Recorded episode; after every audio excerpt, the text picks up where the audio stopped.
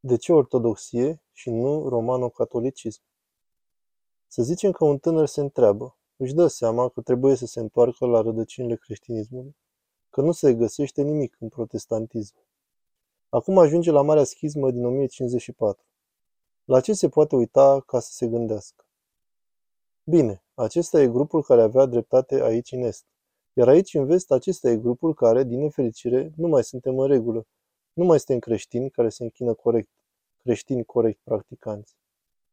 Care sunt dovezile clare pentru asta, la care un tânăr poate să se uite și să spună, e bine, clar că Biserica Ortodoxă este cea care e încă ortodoxă. E bine, cred că sunt câteva lucruri.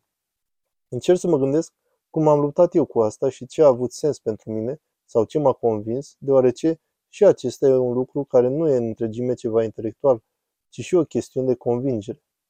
Sunt câteva lucruri care m-au dus la concluzia că schisma a fost... M-am uitat la cine a fost cel care a plecat primul. Cine a fost cel care a întors spatele și a spus, numai bine tuturor, eu îmi voi face treaba mea. Cine a spus asta primul?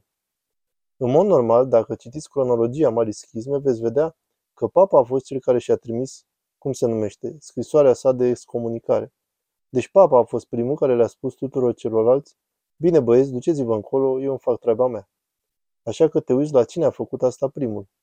Pentru că oamenii vor spune, da, dar ortodoxii, ceilalți patru patriarhi, l-au excomunicat și ei. Dar a fost ca răspuns, deci nu au fost primii. Așa că ei pot argumenta și pot spune, ei bine, noi nu te-am alungat cu adevărat, am spus doar că dacă vrei să pleci, du-te. Dar noi nu am. Ok. Deci pasul numărul unu pentru mine a fost cine a spus-o primul, cine a fost cel care a provocat schismul. Al doilea lucru care mi s-a părut interesant a fost faptul că ați avut un singur tip împotriva altor patru tipi. Deci ați avut un patriarh împotriva altor patru patriarhi. Și asta nu o zic în apărarea democrației, știi? Împărăția lui Dumnezeu nu e o democrație. Dar totuși, care sunt șansele ca un tip să aibă dreptate și ceilalți patru să greșească?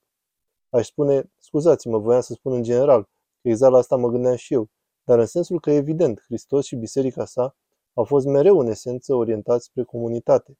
Și astfel voi inclina întotdeauna spre a merge cu, adică pe de o parte acest grup de oameni, iar pe de altă parte ai pe cineva care este hiperindividualist și se rupe de ei. Da, exact asta spuneam și eu. Și asta pentru că mă gândeam la același lucru, la faptul că oamenii care se numesc astăzi ortodoxi, orientali, calcedonii, etiopienii, s-au desprins deja din secolul al V-lea. Și ziceam, wow, asta s-a întâmplat foarte devreme. Cum știm că nu aveau dreptate? Păi fiindcă din nou e ceva de genul un individ care se desparte de grup. Da, și nu trebuie să fie neapărat doar un individ.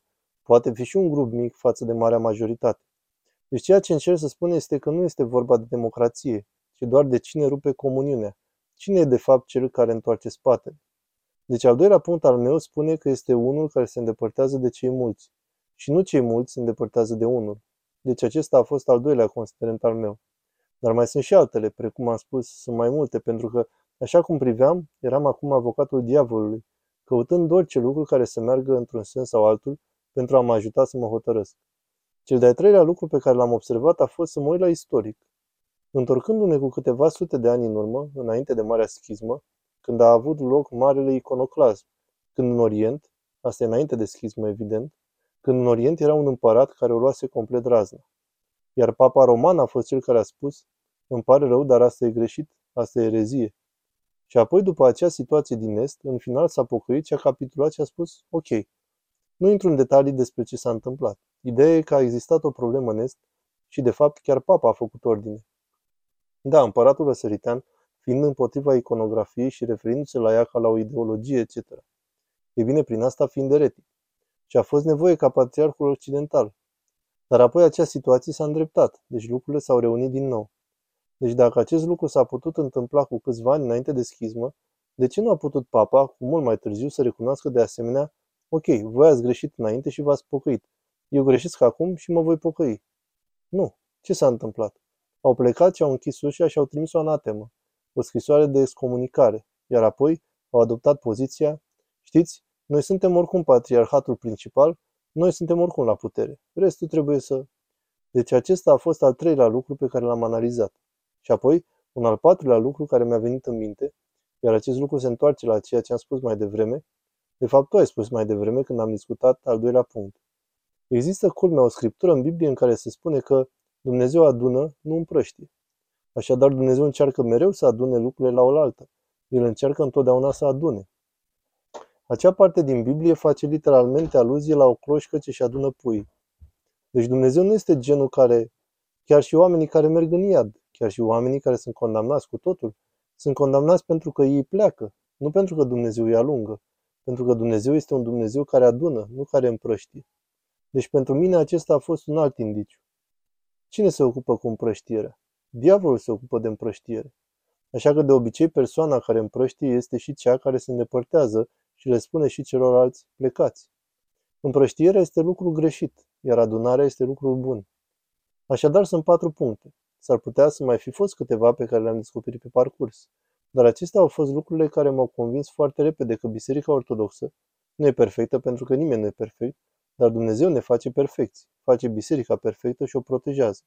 Așa că partea ortodoxă e cu siguranță partea corectă a schismei.